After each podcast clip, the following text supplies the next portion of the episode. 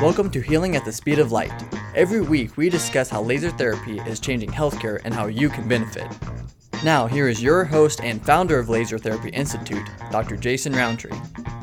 Slide this over here. All right. Well, we got one person who can see us, so that's good enough for me. Hey, thanks for joining us today, sir.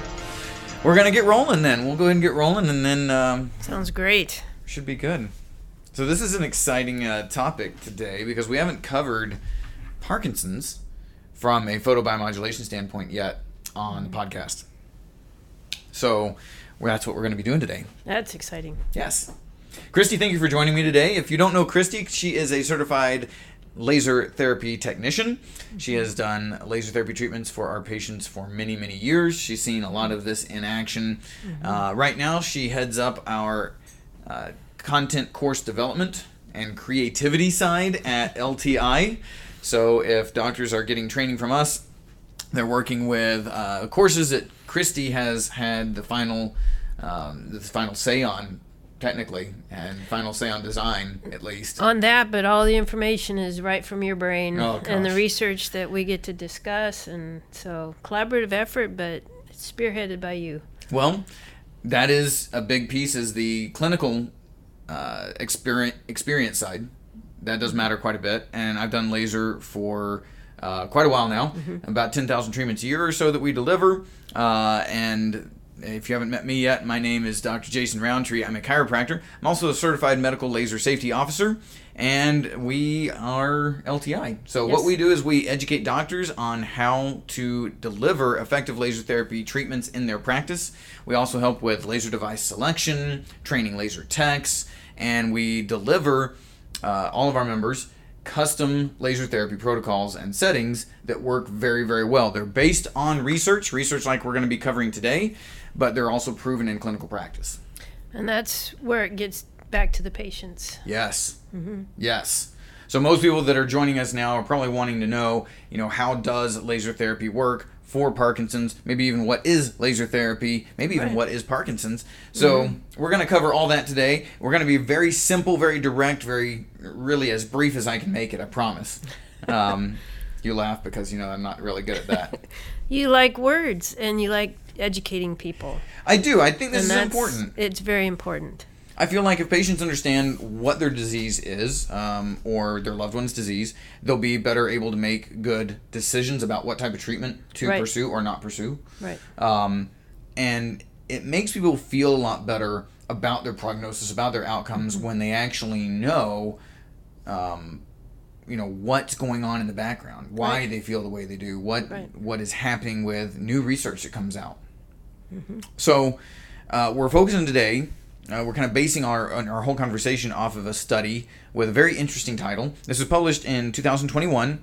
Um, Very the- recent. Mm-hmm. yeah, very very recent. Yep, just uh, it's right at the beginning of 2021, January 2021, in uh, Open Medicine Journal. And the title of this study is Effects of Concomitant Use of Hydrogen Water and Photobioma- Photobiomodulation on Parkinson's Disease. Um, concomitant just means That was going to be, you're stumping me on that word. yeah, real real fast. Yes. So concomitant just means together. Okay. So they put Gotcha. the effects of photobiomodulation or laser therapy as well as hydrogen water Mm-hmm. together. Do you know what hydrogen water is? I no. I'm just going to say no. Okay, all right. So I, I'd heard of this before, but uh, when I looked into it years ago, I really wasn't at all interested in it. So when I saw the title of the study, I thought this is interesting. So they're using hydrogen water, which, as far as I know, doesn't. I, I don't really know that much about it, I guess.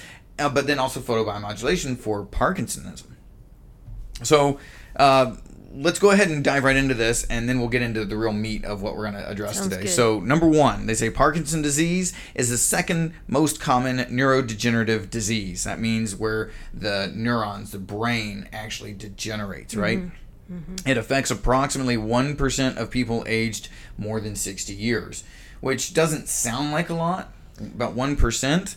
Um, but if you think about even the population of the United States, about 330 million, uh, how many of those are over 60? You then break that down to 1%. You're talking about millions of people that are affected by Parkinson's. Um, And somebody knows somebody who's affected by this. right. So Definitely, definitely, because it's a very obvious disease. You know, you don't always know if somebody maybe has bone cancer. Right. You don't always know if somebody even has Alzheimer's, but Parkinsonism is quite easy to spot for most people, and um, it's it's more well known in the media. There, you got Right. Michael J. Fox is a celebrity with a very public, um, you know, uh, progression of Parkinsonism. Um, and the problem, the biggest problem with it is that no cure or disease modifying approach is available. So it's a irreversible disease that just marches steadily onward, and there's not a lot that can really be done to reduce the severity uh, or actually try and fix the disease itself. They go on to say here that photobiomodulation or laser therapy plus hydrogen water is safe and it reduces disease severity for Parkinsonism. That's pretty bold. that is very bold. Yeah. So I thought, okay, hold on. I don't know, don't know much about the hydrogen water. I know there's good stuff with photobiomodulation because obviously, I mean, that's what we do. Um, but I better read this a little bit more and really see what we're talking about here because that's that's a bold claim about uh, at least one technology that I don't know that much about. So we're going to answer three questions today because this is not just an open shut. Wow, okay, laser therapy works for Parkinson's. It'll make your Parkinson's better. That's not at all what we can just go ahead and say. No. So we need to dig into this one a little bit more. So we're going to answer three questions today. Number one, does laser therapy or photobiomodulation help Parkinson's? Number two, does hydrogen water have benefits, and what is it? Um, and then number three, does laser therapy overclock the cells and produce damage? That means make too many cells or make them too too hyperactive. Right. Yes. And, and that's a question I've had from a number of patients. You know, oh well, if this is supposed to help my cells, you know, does it do too much? Does it kind of uh, supercharge them to the point where they can be overstimulated, maybe? Maybe cause damage. Right. So those are three things we're going to address all in today's episode. So let's start with number one: Can laser therapy or photobiomodulation help Parkinson's disease? Um, and and if it does, how does it work? How how could possibly light therapy help Parkinson's disease? Because we're not talking about laser surgery. We're not going in and, and burning the brain or anything like No. that. It's, no. It's very safe, non-invasive. Yes, completely non-invasive. That's right. Um, very, very excellent safety record. There's actually no severe adverse events have ever been recorded in over 50 years of research. Um, and so it's just the application of the right kind of light to the right kind of tissues Right. uh, to stimulate a positive response. So I'm going to read you a quote from the study here. You get to the right page. Shuffle, shuffle, shuffle. Okay. Bear with me here. They say the association between mitochondrial dysfunction and Parkinson disease has been well known for decades. So, mitochondria, those are the little units inside your cells that create energy for your mm-hmm. cells to use. Mm-hmm. They say that a study demonstrated a decrease in mitochondrial subunits in the brains of people with Parkinson's disease. So the impairment of mitochondria, which is a cellular powerhouse, leads to an energy shortage, right? So those neurons are then less able uh, to enhance glycolysis to overcome that deficit in ATP synthesis or the, the generation of energy just because of the cell type that they are. The dysfunctional mitochondria also generate excessive reactive oxygen species. And I know this is getting a little bit technical, but reactive oxygen species are a, a like a poison to the cell. Antioxidants help to reduce these oxidants. Okay. Okay, but but uncontrolled reactive oxygen species actually do damage to the cells Right. and then those uh, those are called free radicals. They attack the cellular organelles and the nuclei, leading to genetic mutation and cellular dysfunction. That overwhelming oxidative damage results in apoptosis or cell death, and then the loss of those dopaminergic neurons is just totally ine- inevitable. They say there's several approaches that may boost mitochondrial function, like coenzyme Q10, CoQ10, um, aerobic exercise, um, but those are applied systemically, and their effect on the targets, which are the dopaminergic neur- neurons, is limited. So essentially, with Parkinson's disease, you have de- a decrease in mitochondrial productivity, which means you're getting less energy in those cells, Right. and they become damaged. And because they're special cells, they're neurons, they can't repair themselves in a way that like muscle cells can. So this really affects these particular brain cells uh, much more than it would affect any other cells. Now, the reason that we're talking about that is because laser therapy, photobiomodulation, is specifically targeted to improve the way that the mitochondria work. Right. So, the idea here is that you can reverse some of the dysfunction in the mitochondria by using very safe, non invasive photobiomodulation or light therapy on those cells. Right. Okay? That's the idea. And there are studies that show good results for Parkinson's disease uh, with uh, laser therapy or photobiomodulation and clinical experience on not only our part but many practitioners across the across the globe show that yes you can use laser therapy to benefit parkinsonism. But this study Does it just slow it down, or does it actually help reverse it? it can help reverse it. However, it is still a progressive disease, so Right. it's something you have to continue to fight. It's not like you So can shine some light on there and then Three steps forward, two steps back, in a way. Yeah, exactly. Okay. It's something you have to almost maintain, and this is all still very theoretical. It's still very experimental, but yes, Right. it's not something you can uh, cure. Certainly not Right. a cure, No. but something to improve the way at which um, the disease progresses and and improve symptoms. Absolutely. Okay. But this particular study may not be a very reliable source for claiming that laser therapy or photobiomodulation really helps with Parkinson's disease. So, number one, there were no changes on blood tests that they that these researchers ran. So they ran the study for two weeks. They did blood work before and after. There were no changes that were obvious uh, on here, and and they weren't really expecting any. Um, but in a lot of cases, when you apply laser therapy, you do see some parameters in blood in blood tests that do improve, uh, Right. even unrelated to the pathology you're trying to treat. So that's our number one kind of flag that says, yeah, maybe this isn't quite uh, the right fit here. But the biggest one is they even admit this. They say, look, this is an open label study, meaning that the participants, the patients, knew what they were getting. You know, um, So it wasn't they- blind, it, wasn't placebo. Exactly. Okay. So they say the improvement was most obvious in the mood and cognitive outcomes. And, and that's great, uh, That's a positive. Yeah. Yeah. but they say these are results that are possibly biased by that placebo effect because mm-hmm. it wasn't really controlled. The patients knew they were getting treatment, there was no question, and they were hopeful that it would work. And in a mm-hmm. lot of cases, that does give you a pretty good placebo effect. Does that mean that it's bad?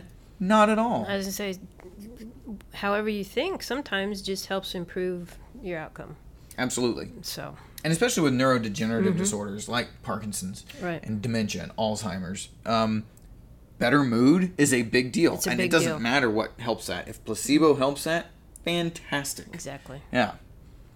But as far as drawing conclusions from this study, maybe a little bit Yeah. shaky. Yeah. All right. So uh, we'll, we'll circle kind of back around to that. Uh, but another thing that I wondered about too with this is um, they did some very, very, very, very low power laser. Okay. Um, and actually was LED therapy, which can still do some good. Um, but it was a, a, a wavelength that doesn't penetrate very deep, 940 nanometers. And it was very, very low power, uh, over 30 minutes. I was gonna say that would take an awfully long time. Yeah, they spent 30 minutes and they targeted the light right at the base of the brain stem, so right here. Okay. Um, a- and, that's a good idea because you're going for the midbrain, you're going for the affected area here. Right. But I wonder about their parameters, and, and seeing that we have probable placebo effect means that I don't know if we can really draw good conclusions from this particular study. Now, again, there's other studies we could be looking at. I just thought we should look at this one right here for mm-hmm. today. Why not? Okay, so our second question is Does hydrogen water have benefits? First, explain hydrogen water. Yes, absolutely. so hydrogen water is water mm-hmm. with hydrogen.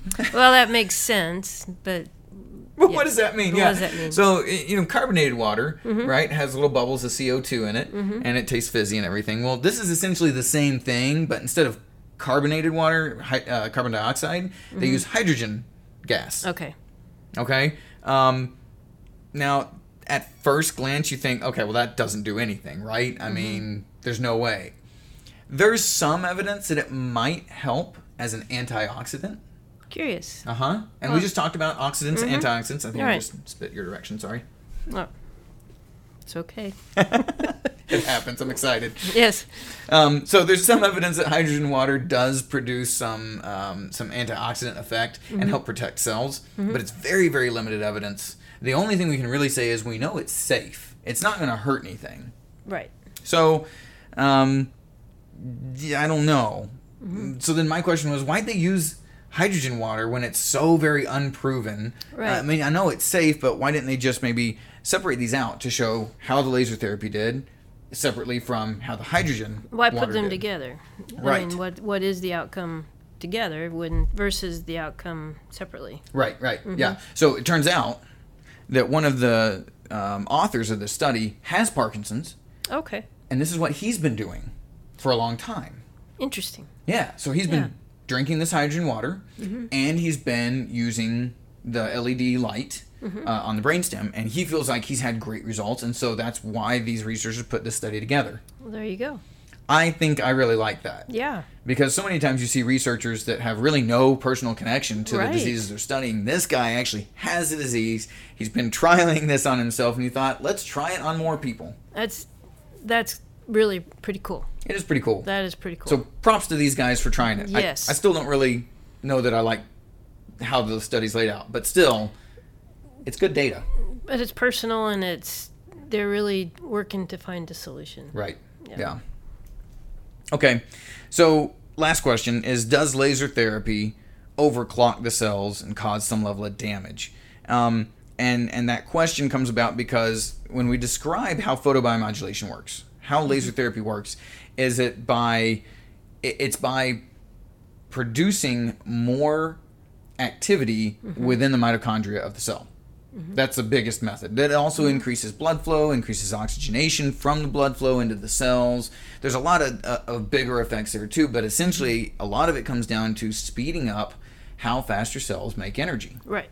And so, a question that some patients have gotten, uh, have, have given to us is, well, I mean, can you get too much? Does it does it overstimulate my cells? What if you burn them out? Right? We've heard those questions. We have. What's the answer? No. Yeah, the answer is no. That's exactly right. But why? Why is it no? This this study goes into the, the, the why a little bit. Uh, to answer the question, yes, you just drink this water just like regular water. It can come. You can get the hydrogen water. It can come in a bottle. It can. Um, you can get a, a machine that you use at home to produce it. Uh, it can be really expensive. We'll come back to that one here at the end about what to do with that Okay. information. Okay. Good But- question though. Yeah, it's a good question. Um, don't have to do it in an IV or anything like that. That's good. Yeah. um, so when we go into, you know, does light therapy burn out the cells or does it overwork the cells? Does it kind of overclock uh, the performance of the mitochondria? That's actually something mentioned in this paper. So again, bear with me. I'm going to read your quote. They say because these reactive oxygen species, um, these free radicals, are an inevitable byproduct of ATP synthesis through the electron transport chain, the steady enhancement of the mitochondrial function may result in an undesirable side effect, which is excessive ROS production. Without adequate reactive oxygen species clearance, subsequent oxidative damage can trigger neuronal apoptosis or the death of nerve nerve cells. And I thought, man, I have not seen that really anywhere else. And there's not a citation for that either. And so I thought, that's that's, that's a hmm. little interesting. I mm-hmm. understand the, the thought mm-hmm. process. Okay, if we're using the mitochondria to produce more energy, and producing energy generates these reactive oxygen species, maybe it would, maybe we could affect that. Mm. But the answer is it, it doesn't happen at mm-hmm. all. So, and as, you don't just have to take my word for it. I'm looking at a study by Dr. Hamblin uh, from 2017. This is called Mechanisms and Applications of the Anti-Inflammatory Effects of Photobiomodulation.